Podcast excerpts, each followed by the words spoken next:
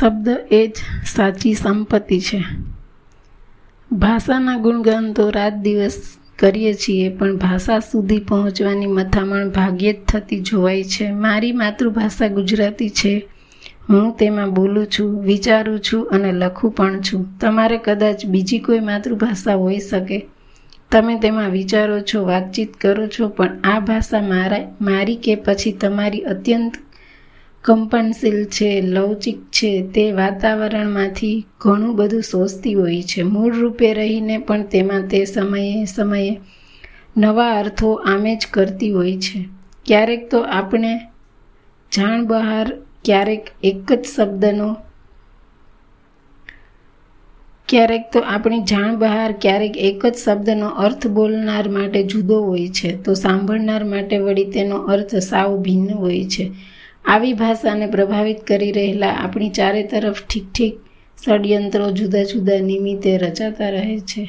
કેટલાક એવી ભાષાના તંબુડે તરી જતા હોય છે કે ધાર્યું કામ કઢાવી લેતા હોય છે. પ્રજા કે લોક એવી ભાષાને સમજે ત્યારે ઘણું મોડું થઈ ગયું હોય છે. ભાષા એવી યુક્તિ પ્રયુક્તિઓ સાથે જોડાતી આવી છે અથવા એમ કહો કે તેનો એ રીતે દુરુપયોગ થતો આવ્યો છે. જાગ દેર દેરીદાએ ચેતવણીનો સૂર કાઢતા કહ્યું છે, જોજો ભાષામાં કેદ કરીને તમારી સાથે ખિલવાડ ન થાય ચેતજો કહો કે ભાષાનો ઢાંચો બદલ્યા વિના શબ્દો પણ એ જ રાખીને ઘણા જાદુગરો ભાષા ચાલાકીના ખેલ ખેલતા હોય છે. તેઓ પોતાના હિત કે લક્ષ્યને સિદ્ધ કરવા એકને એક જૂઠને સત્યના વાઘા પહેરાવી લોક સામે સો વાર રજૂ કરે એટલે પેલી ભાષા અને એનો ભાષક બંને કંઈક વાતમાં સત્ય તો એમ કહીને તેનો સ્વીકાર કરતો થઈ જાય છે કે કહો કે આવું મોટા વાયે,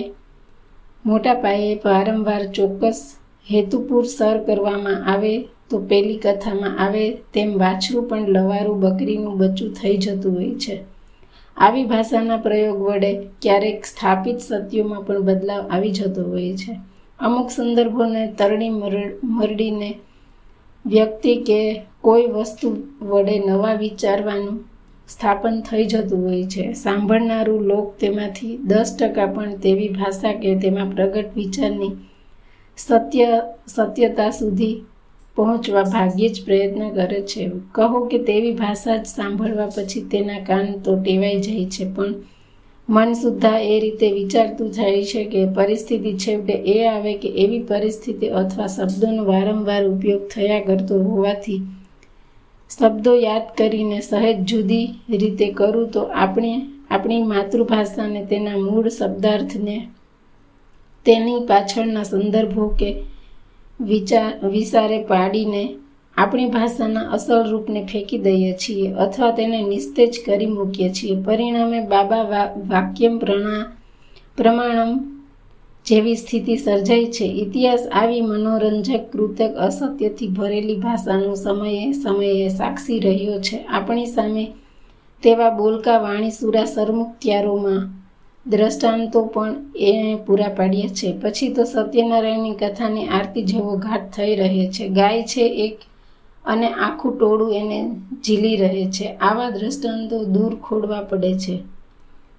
આપણા ધાર્મિક, સાંસ્કૃતિક, નૈતિક સંદર્ભો કે ઘટનાઓ તપાસો. અહિંસા શબ્દ આજે કંઈક અસ્વીકૃત બનતો જાય છે. અરે મહાવીર બોધ કે ગાંધીના તેની સાથેના અનુસંધાનને પણ વેરવિખેર થતું જોઈ શકાય. સામે હિંસા શબ્દની સ્વીકૃતિ અગાઉ કરતાં કંઈક વધતી જાય છે. સમાજ સમાજગત સત્યોની પણ અવરસવર થઈ રહે છે. રાજકીય આટાપાટા વધે સાથે પ્રજામાં પણ અનાયાસે તડા પડવા શરૂ થયા. આ કે આવા કારણો જ ભાષાને ઓળખી લેતા શીખવું પડે.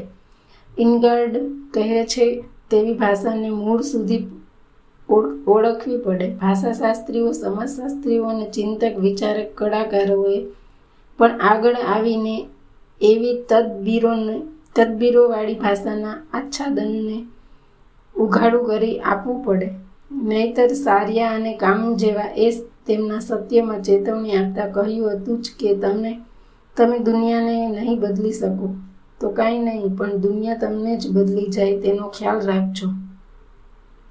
ભાષાશાસ્ત્રીઓ આજની આવી પરિવર્તન પામતી લોક પર અમુક પ્રકારની અસર જન્માવતી ભાષાનો અભ્યાસ કરી તેના તારણો આપવા જોઈએ. સમાજશાસ્ત્રીઓએ એ પાછળના સત્યને અનાવૃત કરી આપવું જોઈએ. ખાણીપીણી પહેરવેશ, વર્તણૂક અને બીજી અનેક બાબતો પર તેનો પ્રભાવ પડતો હોય છે. આપણી ખરી સંપત્તિ જ આ શબ્દ છે. વિશુદ્ધ શબ્દ તેને નષ્ટ થતો કોઈ ભાષક કેવી રીતે જોઈ શકે? આ તબક્કે કોઈકને યાદ આવી શકે. કોઈકને પિકાસો કોઈકને એવો જ ચિત્રકાર બેક, બેકમાન કે કવિ ઇવાન એલેક્સે એલેક્સેવિચ બુનિન સ્મરણમાં આવે. ક્યારેક બદલી ન શકાય તેવી પ્રતિભાઓના એ સમર્થ દ્રષ્ટાંતો છે.